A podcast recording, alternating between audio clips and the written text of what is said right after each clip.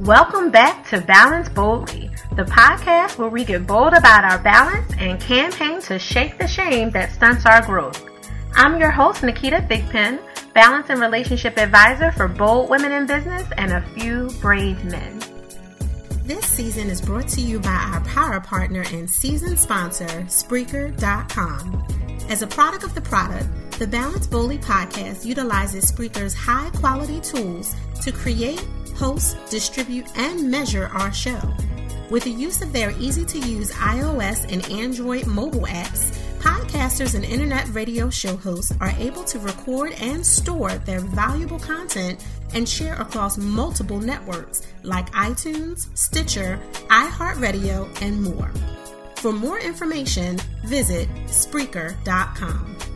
Continuing in the theme and fashion of season two's Desperate Acts, I want to jump right into what we all should take a little bit more stock in. And of course, I'm biased because it's coming from me. Um, but really focusing on what is throwing us off balance and how can we regain it.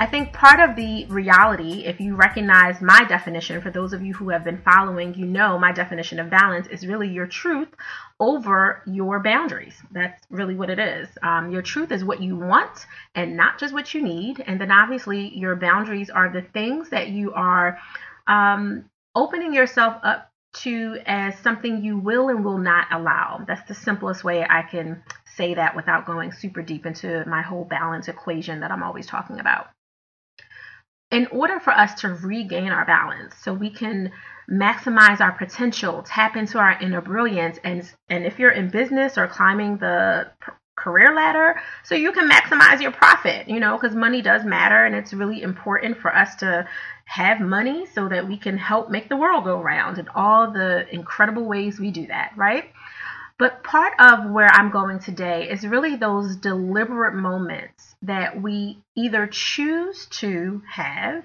or not choose to have based on how we we look at what we really want and what we need and being excruciatingly unapologetic about that. I have this whole, you know, I have a lot of mantras and affirmations and many of you already know that, but I have this one that I was embracing since late 2016 where I really needed to be more unapologetic. Uh, more unapologetic about everything that that I really wanted to deem as you know special time for myself or just the way and the reason behind why I do some certain things. So later on in the episode, we're going to talk to an incredible woman, and we talk we touch on this a lot in terms of your deliberate moments and your deliberate actions that you know obviously outline and and and highlight those moments to make those moments actually happen, the actions that we take. And one of the things that we talk about quite deeply, so I won't go in too far, is something that I'm anchoring with this moment right now. The ultra achievers who are listening, you know, those people that are, you're not just, you know, you've passed high potential, which is great. You definitely have been called by someone a high achiever, but you really truly are an ultra achiever. And by that I mean you're someone who just doesn't really want to turn it off. Whatever whatever it is that you do, whatever you're working on, whether it's just a project at a time or an overall holistic um, opportunity for something, uh, your overall business idea, your overall um, global impact, your overall focus on your own career, whatever it is, you have a really difficult time turning it off. I consider myself an ultra achiever, and I used to apologize for that like tremendously. Like I felt like I had to explain to people why I love what I do because I'm always doing it. You know, I, I get from family, friends, associates, uh, pro friends, you know, those professional people that kind of walked into your friendship life, but you not necessarily, you know, completely inviting them into your naked space, right? So you call them pro friends because there is a line that you have for them more so than other friends. But all those people would always say, Naketa, when do you sleep? You know, when are you not working? And I do for my own balance. I take great care of myself. I sleep, I exercise, I do what I need to. I have time carved out for my family. But even when it's time for a vacation, I have a hard time not taking work with me, even if it's mental work. I may not take my computer, I may not take a notebook, although that's hard for me. But sometimes, you know, if I'm really, really insistent, like my sister's wedding is coming up this summer and it's in the Dominican Republic, so I have to be really mindful of what I'm there for to really, you know, focus on her and dote on her on the day that is is hers and her husband to be and the day before and the day after that we're there to really just sit back and relax. It's going to be hard for me not to take a notebook. I'll be completely honest. Um, but I'm trying to not even consider packing one. Um, but I still have my work with me in my mind, right? Like, how many of you are listening to this right now and can completely relate to being at the spa, being on vacation, going to the beach with the kids, sitting at the restaurant with your loved one or whomever or whatever, and not being able to turn it off. Like still thinking about, oh, you know what, I need to do this or I need to do that. I forgot to fax or I, I want to make sure I create this other layer or, oh, that's a great idea for this part of the program. You know, like it just won't go off. And for years, for decades, you had to apologize because people just thought you were a quote unquote workaholic and they would say that as if it was a bad thing. So I had to back up with myself and say, you know what? It's not a bad thing that I love what I do. No matter what part of the era of my life I'm living in. When I was a full time clinician working in a hospital, whether I was a director of outcomes, whatever it was, whichever hat I was working in, I loved what I was doing at the time. I may not have loved all the people that I worked with, I may not have loved the political system that I had to work within, but I really valued my skill set. And if a great idea came to me, I did not necessarily want to have to you know, put it back into a folder or file cabinet in my brain to come back to it later. Sometimes I needed to stop and write it down or go to the computer and flush it out or whatever the case was, or just talk it out. You know, sometimes just over talking with the person you're with and they're like, geez, do you talk about anything else? I'm like, mm, you know, not really. We can talk about you, but since you don't want to be open and honest and talk about you and you want to posture, let's just talk about the great work that I do. and I can laugh about it now because it seems so ridiculous, but these things really do happen to all of us, right? And we have to choose whether or not that we will unapologetically embrace that those deliberate moments happen for a reason. Um, and it's a matter, of course, of whether or not they just become moments that you wish didn't happen and you want to find a way to, you know, turn it off or quiet it or push it push it aside or whether you want to embrace it and say, you know what, I'm going to deliberately carve out time for me to, you know, feel this creative space that I'm in right now. And if it happens to be interrupting a dinner or whatever the case is. But also, on the other side of that, being extremely mindful that if you are with other people, right? If I'm with my husband at a restaurant, if I'm with my kids on a, you know, at an amusement park or whatever, and we're somewhere where I need to give them my full presence, then I need to deliberately turn the volume either off or down on whatever that creative juju is that's happening, those thoughts, those ideas, because I need to focus on them deliberately and unapolog- unapologetically focus on them without thinking in the back of my mind that constant tape that's playing saying, oh, but you really should be working on work or you really need to get that proposal out or, you know, whatever. I have to turn that off. So it works on both sides of the continuum. And before we get into the interview, I just want to give you guys just a couple of quick ideas of what you can do that are very small things, small actions, but you can do them deliberately with the intention of creating a memory, of really setting the tone for things, and maybe this will help you either turn down or turn up depending on what your your challenge is, um, that volume that that's happening in the back of your mind when you're trying to figure out how you can really, you know, make the moments that you're having and the actions that you're taking deliberate and completely unapologetic. And I know I'm overstating that word like 25 times, but I'm doing it on purpose. Um, so when you're with, let's say, clients, um, whether you are in like a business development space, a VP space, uh, some space in your professional career and or your business where you have clients, depending on what is okay for the politics of your company, and obviously take this with a grain of salt, um, you can do things like send them little thinking of you notes. I do it with my clients all the time. For those of you who don't know, you know, we own Think Pro. My husband and I are partners at Think Pro Balance, a relationship management institute, which is a, a holistic global uh, growth and development company. So, in short form, we do a lot of coaching, customized coaching, micro retreats, intensives, individualized coaching, all that kind of good stuff.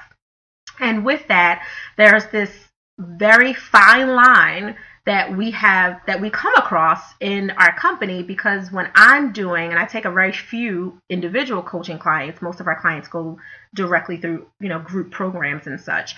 But when I do that, we have such um, an amazing chemistry because I filter my clients, I vet them, they're typically referred by other clients and we have this this great relationship that definitely feels at times like it's crossing into this other space because I sit with my clients and they share with me openly and honestly all the things that are happening. So I don't feel like I need to always send them some formal, you know, email or a formal note of of thinking of you or thanks of that kind of thing. Although we will send that as, as well, depending on, you know, which program they come through in relationship. Some things we kind of have that are, you know, automatically sent to them. So I'm not really talking about those uh, you know, your nurture campaign. I'm not talking about the the business aspect of that. I'm talking about the things that you can do from your heart with your head in mind very deliberately for your clients. One of the things that I like to do is sometimes just send little love notes through SMS, through text message, where I'll just say, Hey, so and so, I'm thinking about you today because I am. I'm not making it up. I don't have it on a timer. It's just coming from my heart and I'll say something specifically to them, sending you love, light, energy, and positivity.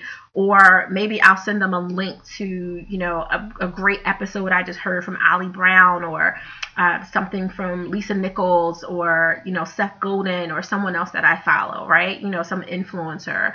Um, sometimes I will mail them a book that really encouraged me. Maybe if it's in a relatable space, if I remembered from our last coaching session, or maybe an email that they sent me in between, that there was this additional thing that they were dealing with, or someone in their family was dealing with. I may, you know, purchase a book from Amazon and send it on over to them with a, a little note in it or an e certificate to something like that. But I'll do this because it's deliberate. It's not a part of a nurture campaign. It's not on autopilot through an autoresponder.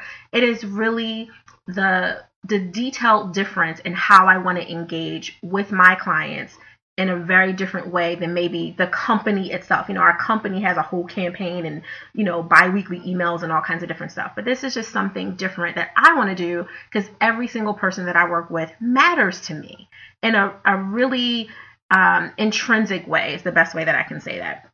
So consider sending a message. And if SMS or text message isn't appropriate for again your your overall campaign for your company or politics or restrictions, then obviously don't break those rules. Maybe you have to send it through email. But I would also say go back to good old, you know, postal postal mail and send a handwritten note. Those things matter and they work. So from a client perspective, you can create deliberate moments with things that are just not automated, right? Automated makes things simple, but also can take away from the head heart space. Um, in in some realms, it can take away from that. So maybe just once every six or eight weeks or something of that nature, just do something personal for your clients. With my friends, I would consider, and I do this with my best friend all the time. So I see her like every Sunday that I go to church, but we don't sit and talk shop and, you know, catch up on Sunday service. It's, hey, mama, you know, kiss, kiss, hug, hug, and, you know, a little bit of, you know, what's going on, but we don't really have sister moments there. Um, and then I have friends that I see maybe two or three times a year, but I would definitely say that if I'm in the hospital, I want you to call them. They are a part of my inner circle. And, you know, some associates and such that extend out of that, that we have really, really good relationships with. So sometimes what I'll do is I'll send a text message first because everyone in my in my life is very full in their days. I don't like to use the word busy, but they have very, very full days, very productive, high level, they're ripping and running days for themselves, for their families, for their clients, just like your friends and family members are, right? So what I try to do is send them a text message first, because that's how most of us communicate, um, and say, hey, do you want to take a quick, you know, virtual coffee break or tea break in the next hour. Like I usually give anywhere from 20 minutes to maybe an hour and a half notice. I try not to make a big, big deal about it by like pushing it off two or three days because that's not quite the same. Sometimes you can catch your friends more so in that last minute realm, right? So I, maybe at eight o'clock, if I know that I'm gonna have a break at eight thirty or nine, I may send um, my best friend a message and say, "Hey, you want to take coffee with me?" And she obviously knows I'm not going to get to her house an hour away in that time, so she knows automatically that it's virtual. And we'll just do a phone call. If we can do video like Skype or Zoom or, or Google you know, Hangout or something, of course, that's great. But typically, keeping it simple, it's just a phone call, anywhere from 20 minutes to an hour, depending on what kind of real time we have. And we'll just catch up. How are the kids? What's going on? You know, did so and so get handle that bully issue that was happening in school? You know, whatever it is that, you know, from where we picked up last. Um, and I try not to do the talking. I really want to do the listening when I'm doing my little virtual teas, virtual coffees. And on the business end, I use that same thing. Like I do virtual teas and virtual coffees as well as more of a, a get to know you or to catch up with people that I haven't, professional friends that I haven't talked to in a while, um, or clients, which I call my partners that I haven't spoke to in a while. But I started it with my friends, and that's where it came from. And just that very conversational space was um, enough to set the tone so that we could feel like we're not losing touch. You know, every day you're growing or you're dying. One of the two. One of the two things is happening for every single person on this earth. And because of all the months that can go in between, and you know, you deliberately weren't able to talk to some of your friends and family members because of all that life had provided for you to make your day so full and let them go by so fast. So in order to help with that, I bridge that with my little virtual teas and virtual coffee. So that's just something to have over the phone, again, FaceTime, whatever you want. And this pulls you off the social media. You know what? Tagging me in something because you thought about me because the video was relevant, that's great.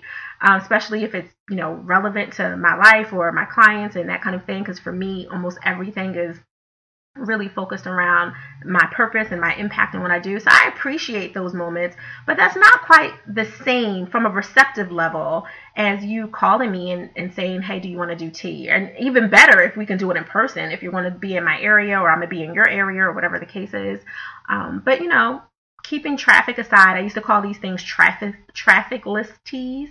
Um, just a phone call will do with a little bit of heads up notice to make sure that you're not necessarily bombarding them with like, hey, I have time, so I'm just going to call you and see if you have time. That's why I started with a little text message heads up first, just to make sure that it was even in the the window realm of possibilities. Because for many people, it's just not possible, right? Like they're so busy, or it's just the worst time of the day for a break that it's it's not worth it. Um, and they're able to say, you know what, this isn't good, but if you're taking a break around 3:30 this afternoon or maybe tomorrow at the same time, we could do it then. So it's something to consider. With your significant other, I would definitely suggest that you really think about doing something a little bit out of the box for, you know, establishing a, a deliberate moment and being very unapologetic about it, right? Help them with something. You know, for my husband, he's definitely the more domestic one out of the two of us. His mama raised him right. Um, so he actually, you know, washes all the clothes and does the majority of the steaming and, and does all that stuff. So occasionally I'll just jump in and say, hey, babe, you know, did you already steam your clothes for tomorrow? Because I can do that for you. Um, he doesn't really like it when I touch the washing machine, so I don't necessarily offer that anymore because he thinks I ruin all the clothes. But um, when it comes to steaming or you know obviously you know we handle the the normal like making the bed and all that kind of stuff but for just little things like that i'll jump in and just take over a chore for him. So that's you know that's the way i can add to his balance. It can be a deliberate moment for me you know with an action that's really helping him and kind of offsetting the fact that maybe we were two ships passing in the night the last few days or whatever the case may be or the last few weeks based on travel schedules the other thing that he will do for me more than I do for him, but he'll leave a glass of wine by my end table, um, my nightstand, because he knows that somewhere between 7:30 and 8 o'clock I'm coming to just power down. So he'll just have, you know, he might have put it there an hour and a half before because he knows that I'm going to need it. So he'll put it there, you know, with a little bit of a napkin, maybe a couple of Hershey Kisses or some peanut chews, my favorite chocolate, and just sit it there. And that little small thing means so much to me because I knew that he was thinking about it. I also knew that he was paying attention to the kind of day that I might have been having. And it's not always because of a bad day. Like, I don't want wine because I'm having a bad day. I want wine when I'm having a celebratory day too, when we've just done something fantastic or made, you know, a really great impact in somebody's life. So that's something else that you can consider. Just, you know, something small. They don't drink wine, that's okay. Sit their favorite, you know, ginger ale or water or whatever um, in a place that you know that they're going to see it and notice it. Um, or a little love note on the mirror. You know, just things like that are really deliberate. And with our kids, especially if your children are like mine's are older, they're 16 and 20, so they're not necessarily running into my arms every day, right? Like they're not jumping in like, "Hey mom." They're just like, "Hi mom," like going to the phone, going to the computer, going to whatever. So I make them sit at the dinner table or whatever the case is or we're having a heart to heart cuz someone messed up something and I need to set them straight. So I would say for a deliberate moment with your children, especially if they're a little older into adulthood, you know, young adulthood and beyond, is just surprise them with an unexpected text message or email or post postal note like a, an actual written hard cardstock card. That's simply just because. Like i will send my daughter while she's in school in the middle of her crazy day and just say i'm thinking about you and i love you to life and that that might be the simplest thing. Or when she comes in and she's being her normal you know moody teenager self i'll just grab her and hug her until she's like mom mom mom you know she goes through that whole thing. And then finally she gives up and hugs back. Because it's unexpected right? Like you know they're not necessarily in a stage of wanting to like climb and hug and kiss you unless something's wrong or it's Mother's Day. So, you know, I'll do that intentionally. So I would just encourage all of you to stop apologizing for everything be more unapologetic in those moments you have. And if you're really excited about the, the work that you do or the projects that you're working on or the fact that you're in between all of that right now and you're just resting and trying to allow God to send you the messages that you're supposed to have so he can make sure that you're walking, you know, in, in the lane that you that you're supposed to, that you're destined to that's okay too. Don't apologize. Be more unapologetic. I will leave you um, with this rule that I have before we go to um, the the, the interview. My rule is apologize only for the things that either do or might be perceived as actually harming someone. So if I bump into someone, I'm going to say I'm sorry. If I say something that could be perceived as harmful or offensive, I will apologize for that. But I won't apologize for living my life.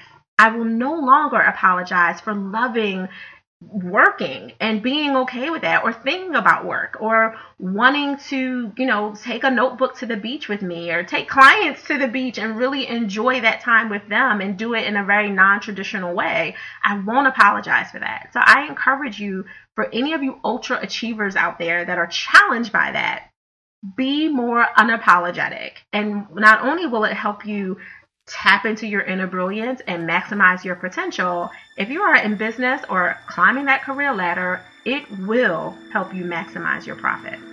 This segment of Breaking Expectations is brought to you by Millennial Leadership, a global advising network powered by YouAdvise.me. Millennial Leadership is engaging today's leaders for career success, one city at a time. Go to millennialleadership.youadvise.me for more information. Today, I want to continue with our season two theme of desperate acts. You know, those things we do to stay out of those dry places that we secretly fear. And I have to admit that out of all of the hundreds of podcasts that I have ever done, and I've had some really amazing experts on, I am so excited for this one to be here today. We have such great, organic, unfiltered, completely uncensored energy, and I'm really not sure where it comes from, but I'm looking forward to sharing it with you regardless.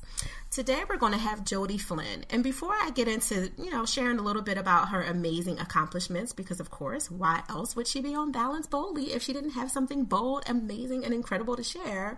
I have to say that I was on her show, Women Taking the Lead, I don't know, maybe a month or so ago, or a couple of months at this point, and it was incredible synergy. We had such a good conversation, and she is a host that makes you feel at complete ease which is really, you know, not the easiest thing to do. For many people who have listened to interviews, you just think like, oh, it's just one person asking questions, the other one answering, it's supposed to be simple.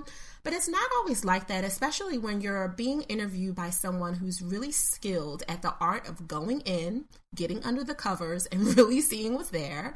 And also understanding that you're dealing with someone who's able to ask you those questions and pull out your truth without you feeling exposed or violated or so vulnerable that you're not sure if you gave what you should have and you're kind of, you know, leading from a space of regret. She really is about women taking the lead and owning all that they are, which is a complete compliment to today's kind of dive in of the deliberate actions we take choosing what interviews you go on, choosing who you allow to interview you, choosing who you allow to coach you. All those things matter. And today we get to continue the conversation that we had because I will be adding the link to her podcast for the show that I was on at the bottom of this one as well. So you can see where that conversation began.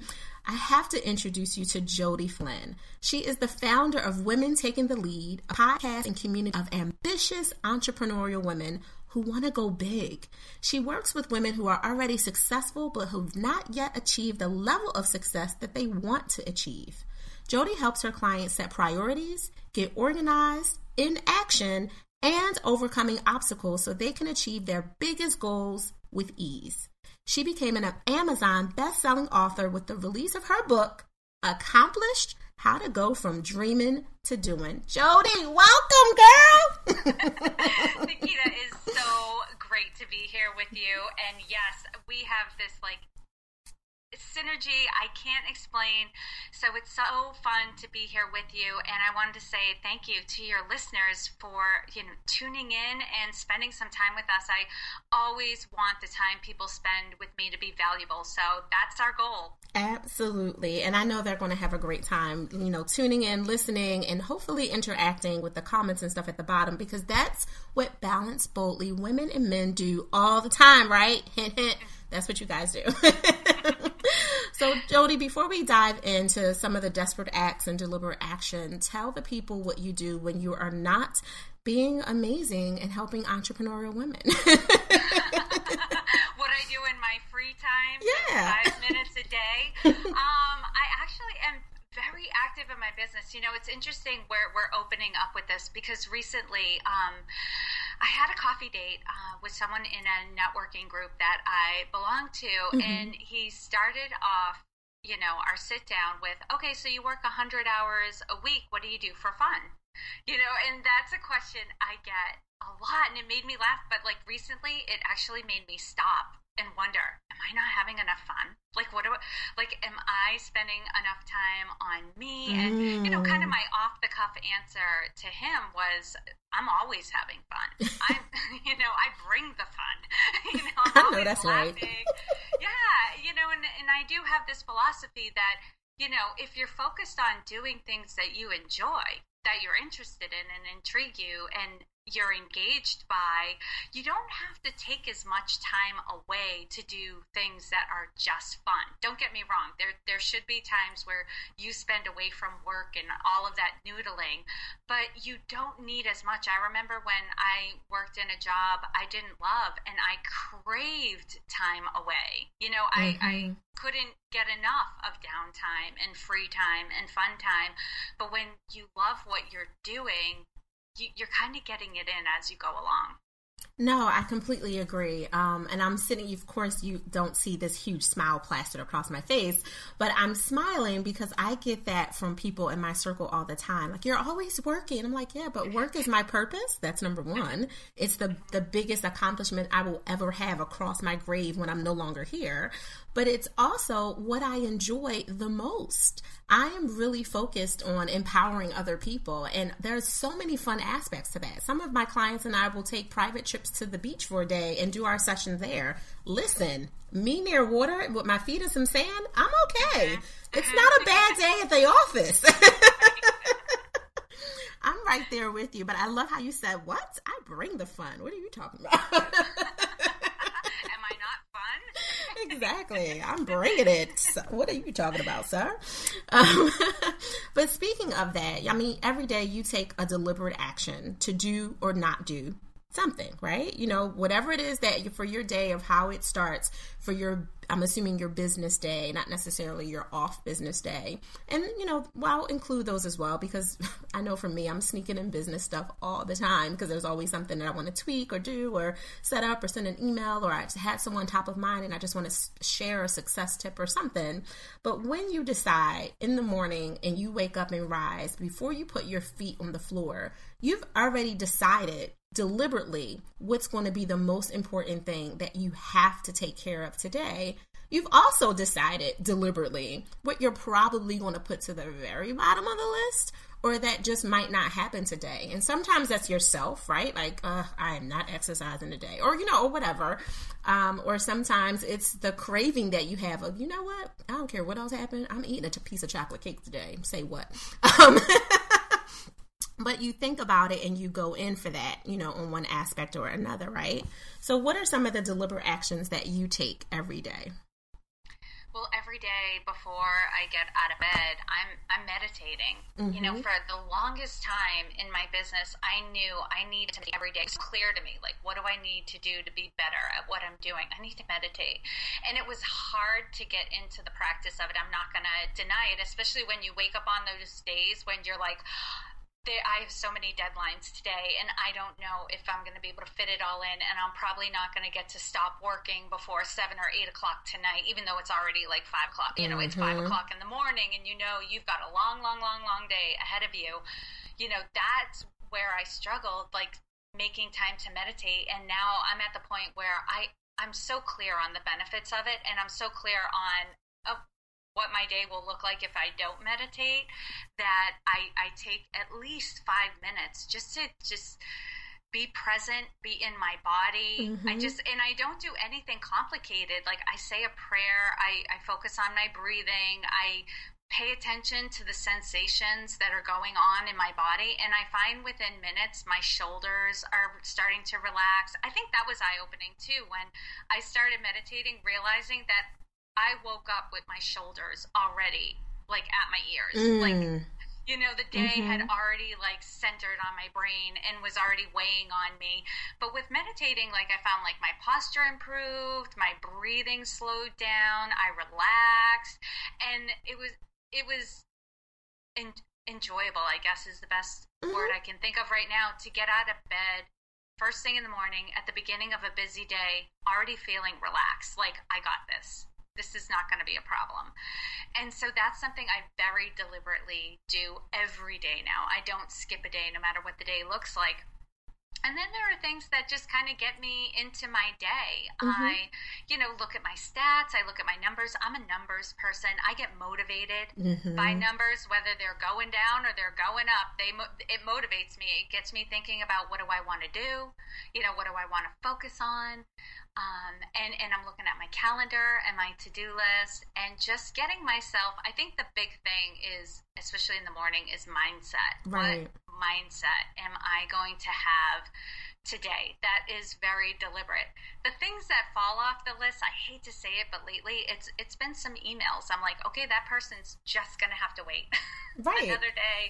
Another day. They just they just can get so overwhelming. I'm at a point in my business where I'm probably breaking record numbers for the amount of email that come in. So it's not like I'm not doing email. It's you know, I'm doing a lot of email. It's just you have to decide at some point like when you're gonna call it and that's important. You have to deliberately decide at what point you're going to call your day because there's always going to be another thing that needs to get done. Oh, you have said a word right there, sister. Oh, listen, we, mm-mm, I'm, a, I'm, a, I'm a pull back. I'm a pull back because I wanted to say something. We're going to be right back. We just want to give some honor to some of our amazing season and episode sponsors right here. This segment of Breaking Expectations is brought to you by Fresh Level Productions, a video marketing agency that helps you attract, engage, and convert prospects to clients all with the power of video. Visit freshlevelpro.com to schedule a brainstorming session with a video marketing expert today. Welcome back to Balance Boldly. Oh, we were wrapping up with Jodi Flynn, not wrapping up. She was really starting to, to, rev up. I should say that. She was revving up, talking about some of the things that she does in the morning to kind of start and spark her mindset in the right direction with literally meditating and relaxing her shoulders and her body and preparing her mind for everything that she has to tackle for the day the good and the gray. I'll say that. And she was also talking about those, you know, that dreaded abundance of emails. We want abundance, but we don't necessarily want abundance in a lot of extra to do tasks. As grateful as we are to be at a place in business when lots of emails are coming in. I mean, let's be honest, there are people who are not getting any emails because there's really nothing happening in that particular area of their business in terms of communicating with new prospects, new clients, current clients, vendors, re- building power partner relationships, and all that other stuff. And we're really in a very good space to have it where you can actually say, Whoa, my email is out of control, and it not be a bunch of spam or troll email. And I'm sure that that's not what she's talking about. But Jodi, when you mentioned um, having to be very clear with yourself at what time, and I'm going to use your phrase uh, to call it, you know, when are you going to call it? Like, when are you going to put the brakes on something? Something, that was a perfect segue into the segment that I like to call Breaking Expectations, which has a variety of meaning to it. But for the purposes of this, the way I'll tether it is when you're breaking the expectation of yourself to feel the need to continuously, you know, just kind of push, push, push the needle when you really need to pause and give yourself a break, which is obviously what you've been learning to do with yourself, especially around things like emails, because obviously they're coming in and it's a business. So you definitely want to respond or have your assistants respond or whatever the case is um, to do it. But one of the things I was thinking of when you were talking and right before commercial, I was like, oh, Naketa, shut it up. Don't you say nothing yet.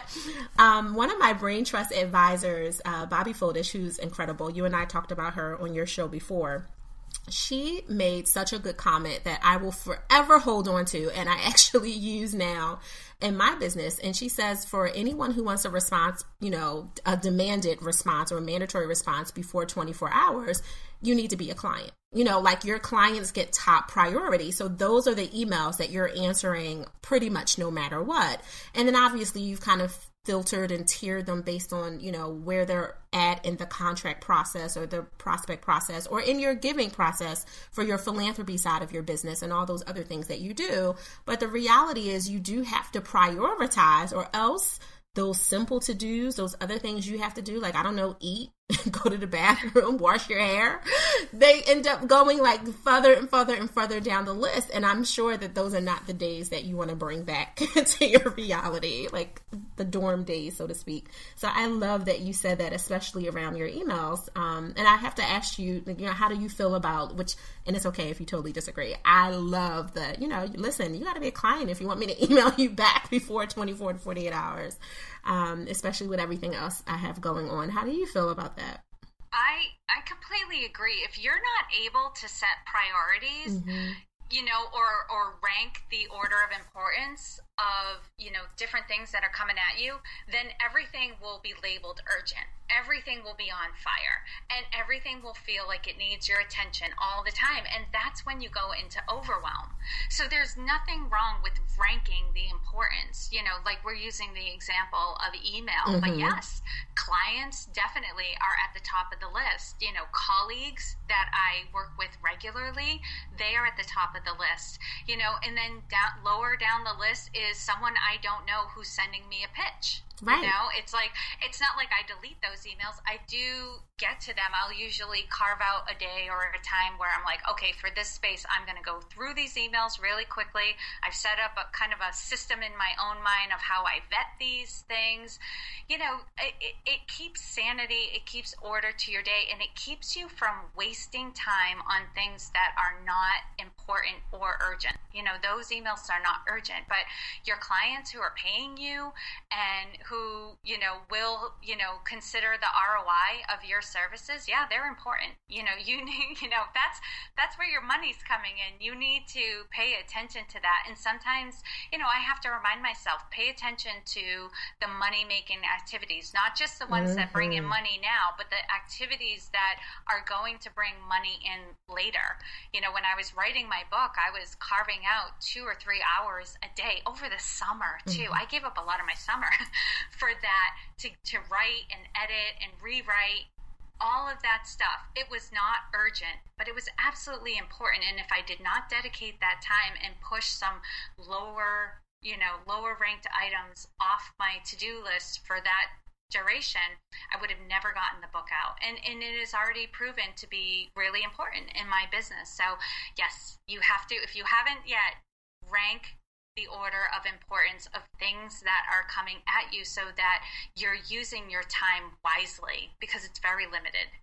Right. No, I completely agree. And listeners, I hope that you hear what Jodi's saying, um, especially for those of you, many of you who either have a business now or even just contemplating making something that you're interested in more of a priority so that it could be, you know, become your business or your focus at one point, whether it's a philanthropy side of yourself that wants to do it, you want to participate in some nonprofit, you want to volunteer more, or you just want to have your business scale and grow to a point that you don't necessarily necessarily have to feel kind of slave to the in the business activities that all of us had to start with, you know, before you could hire a team and have sufficient people and learn how to engage, train, and retain them. You're the one who's really doing everything. And when that's happening, you really truly, to use Jodi's word, you have to rank it um, appropriately. That would be the best way to say that. And being really clear not to feel guilty about that. You know, like it's okay that I can't return the pitch email response. You know, it came in at 10 a.m. and it's six o'clock and I'm still doing some stuff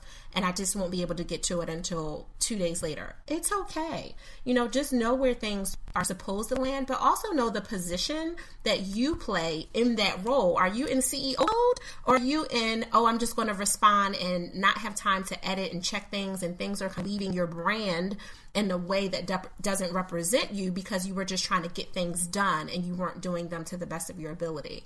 You know, be mindful of that as well. So, Jodi, thank you for that. Mm-hmm. And Naketa, you said something really interesting there too, where you brought up guilt. Mm-hmm. And I've been fascinated with guilt because my clients oftentimes will tell me, you know, they've, they've experienced guilt and guilt keeps them stuck, you know, mm. feeling bad and not able to move forward. And this is what I've come to understand about guilt guilt is an early warning system, and mm-hmm. that is all. It's really an emotion that is designed to help you consider did I make the right choice? Right. And would I make that choice again? So I, I would say for anyone who finds themselves feeling guilt about something, if you ask yourself the question, if I could go back, would I do the same thing over again? Mm-hmm. And if the answer is yes, then you can let the guilt go because the guilt has served its purpose. You have reviewed what has been done. Yes, you may not have felt 100% great about it, but own the decision. And I think that's part of it too. When we hold on to guilt, we're not taking responsibility for the decisions that we make. And we can't make everyone happy. You know, we can't Go yeah. Ahead. No, no, no. I was I'm shaking my head like a bobblehead and I completely agree with you. No, continue. Absolutely. Yeah. So you know, if you, and this is the thing, guilt will keep us like just stuck because we can't move forward because we, we don't want to continue to make decisions that don't make everybody happy. But that's impossible. And I find, you know, that's where my clients will get stuck. They don't want to move forward. They don't want to take the actions because the last time they had to do it, they felt guilty about it.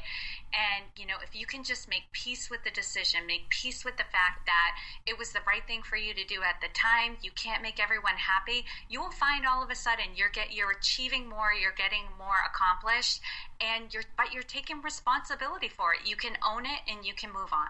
Now, I 100% agree with you. Um, and honestly, part of why we decided to kind of take this pivot with the Balance Boldly podcast, because the previous one was Balance Beam. For many of the listeners that are, con- you know, continuing to be so awesome and follow us through our own evolution as a company, um, as a, as a woman, as a host, and all those different things, I decided to really focus on this being about shaking the shame. And and guilt is one of those triggers that stick. You know, it starts all the yucky, icky, gooey stuff kind of pouring, and then the shame makes it stick to you. For those very reasons, a lot of people don't look at what was the purpose. What was the reason that I felt guilty about that action that I took or the action I didn't take. What was the reason? We don't necessarily kind of look in the rearview mirror to see what it was there for and to make sure that it's done now so we can move on. It sticks to us and kind of creates this yucky, ucky filter that turns into a shame that literally covers us and smothers us and weighs us down and keeps us stuck and stunted from being able to grow. And that's a lot of the stuff that I know because we do such an overlap of the way we, we serve people. I know that that's a lot of stuff that you're helping people scrape off before you can even get to the real meat of okay let's make your business thrive now um, mm-hmm. because otherwise they're still making the same mistakes because they're still covered in the yuck that won't allow them to see why it's important to infuse whatever the new transformational methods are that you're trying to help them with yeah, and shame is a whole other sticky wicket. Like mm-hmm. we, we we think guilt is bad. Shame is a whole other thing because guilt where um guilt is about what we did. We we put it towards the action. Like right. I don't I don't like what I did just there. Shame is so much more personal mm-hmm. and and, and painful because what shame is saying is I don't like who I am. Yep you know um, and yes there are there's all sorts of things you know to look at when it comes to shame. It's not easy. It's very powerful. It's very personal you know but one of the things that definitely triggers you know the shame game within us is the inner critic. You know, when we're about to do something new or scary or, or, challenging that we haven't done before, the inner critic um, comes into play because it's a part of our brain that wants to keep us safe but doesn't care if we're happy. And it's very it can be very vicious and powerful you know so when you're ever you're about to do something new or bigger you know that you haven't done before the, the inner critic will come saying who do you think you are?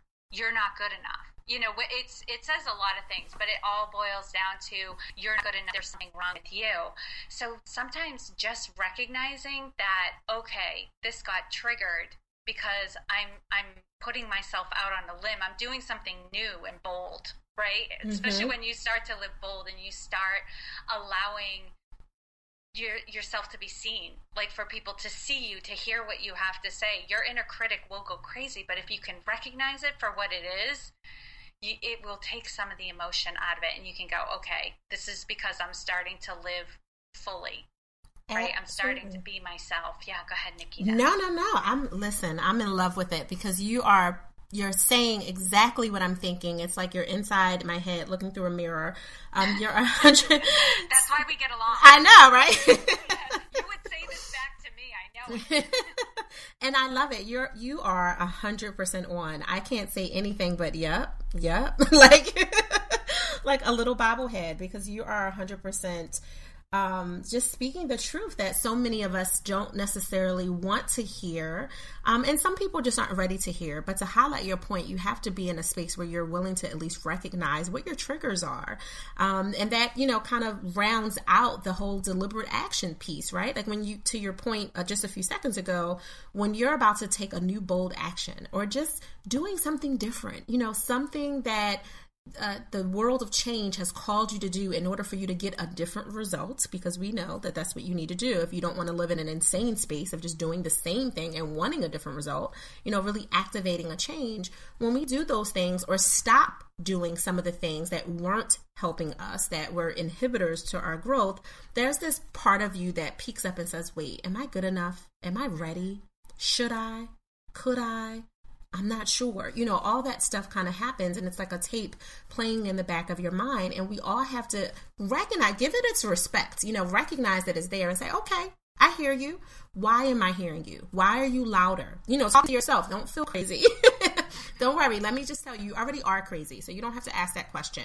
If you are living in this world in the 2000s, you're already crazy because you're here. So you don't have to question, are you crazy? We're all already crazy. But now it's whether or not this is something that you need to address at a deeper level. Is this take plain because it's trying to warn you of something? To Jodi's point, with it being a, a, guilt trigger? Or is this something bigger that is icky yucky stucky that is like literally on you like covering and smothering all of your future actions? It's toxic to all of your relationships with your spouse with yourself with your children with your nieces with your nephews with your neighbors. You know like wh- where is it and what position is it playing in your life? Or was it just something you needed to pay attention to and say okay i see you. I see the lesson in it. I see the blessing in it. And i also see where i should not repeat certain things um, and just really respect that those deliberate actions that we want to take but are hesitant to take because of guilt or worse because of shame we often have to sit back and say what's going on here? Because if i do take it what could it lead to? What's the worst thing that could happen? I mean think in extremes. I tell clients that all the time. What is the worst thing that'll happen if you don't finish the book? What's the worst thing you know, like look at it like that. Take the power away from it for a second. Um, and what's the best thing that could happen? What would be the most amazing thing if you became a bestseller with this book? Like what what what would be the outcome of that? You know, and that helps you for the point we were talking about a little bit earlier about ranking your priorities. That helps you there, but it also helps you in the guilt area um, to everything. Like literally, this is just a mirror back of what Jodi was saying because that woman just said everything that I was thinking. So. Mm-hmm I don't want to repeat it. Um, you you just were you were yourself. You were incredible, like I expected you to be. So that was my expectations that I did not have to break of Jodi Flynn. How about that? Um, I so mean it. So Jodi, tell everybody where they can get in touch with you um, to go a little bit further, to get a little bit deeper, and to learn more about everything you're doing with women taking the lead. Yeah, my hub is is that it's womentakingthelead.com. That's my site. That's where you'll find the podcast. There's also some links to find the book in Amazon. So accomplished, how to go from dreaming to doing, and also I have the social media buttons right at the top of the website. So if you want to connect with me on your favorite platform, and I'm always saying to people, I love when people reach out to me. I love hearing from you guys. I'm not kidding. You know, someone someone recently reached out to me and she had something going on, so I was like, "Hey, let's let's jump on Skype." And so we did. And when we were there, she was like, "Oh my god, I can't believe it." I was like, "Well, I always say I'm, you know, if I have the time, if I'm available, like I'm gonna make the time." And she's like, "Yeah, but everybody says that, but you did it." And I was like, "Well, I bet they would do it too. If they're saying it, they'll do it." I think we just don't believe it.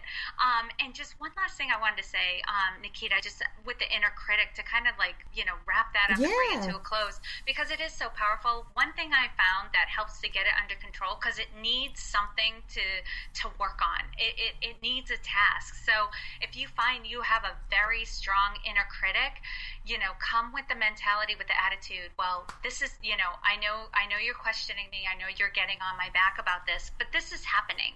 How can I make it happen? How can I be successful? And guess what? That energy that was coming at you and trying to t- tear you down will now help you figure out how to get it done. No, I love that. It's literally challenging yourself and not running from it. It's challenging yeah. the question, challenging everything that could become an excuse, you know, that may have mm-hmm. looked like it was a reason. And once you challenged it, you realized it was an excuse. I love that.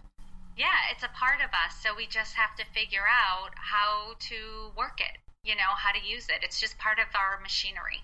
You better work yourself, girl. I know that's right. I have the strangest things that pop in my head at like random times. Uh-huh. that was so awesome. And Jodi, before we go, I want to know about your unapologetic pause time. Like when you just decide to take some time for yourself and pause, what does that look like for you? Oh, you know, earlier you were talking about breaks and calling it. You know, a lot of times people have like time triggers. Yeah. For me, I I pay attention to my body, like uh, you know, and my mind. Like I'll get to a point where I'm like, that's it that's all you're getting out of me. I can't do anymore until I take a break. And for me, I, I just try to think of like what I need in that moment. And sometimes that means sitting on the couch reading. Sometimes it means watching a YouTube video. And sometimes it means putting on my shoes and going out the door and just being out in the fresh air and going for a walk. So I unapologetically do what I want in those moments. I know that's right. Hashtag that. I do what I want. I like it. I think I think I'm gonna use it on the tag for this video. like hashtag I do what I want. That was so awesome. Thank you so much, so, so much, Jodi, for being here. I want you to stay right there and not go anywhere. Thank you to our guest, Jodi Flynn. And as always, thank you to our listeners. You guys show up every single week, and I am always so grateful and so honored that you are taking moments out of your day and allowing me to plant positive seeds in your life, your relationships, and your business. If you like what you hear, please subscribe rate, and share this podcast to help us ensure that bold and brave have access to valuable balance tools. That's you, the bold women in business, and those few brave men who will admit that you can you could use a little help here and there in your balance department. And for those of you who are not already a member, come on over and join the Dreamers Blueprint community. It's a community of investors who have already decided to seed into themselves and balance boldly. Go to dreamersblueprint.com to get access. Thank you so much once again for Jodi Flynn being amazing. I always love to end every podcast with kind of a summary blend of some greatness that we shared. And in short, if you take nothing else away from this, I want you to remember what Jodi was saying. Recognize the triggers, the guilt triggers, the shame triggers. Make sure that you're paying attention to them so you can begin to live your life boldly. Is it telling you to pay attention to something that was just a warning that you should listen to? Or is it telling you that you need to do something, a different action? Pay attention. But in order to do that, you have to recognize that there's a problem first. I'll see you guys on the next episode. Until then, set an intention, enjoy the balance of your day, and do it boldly.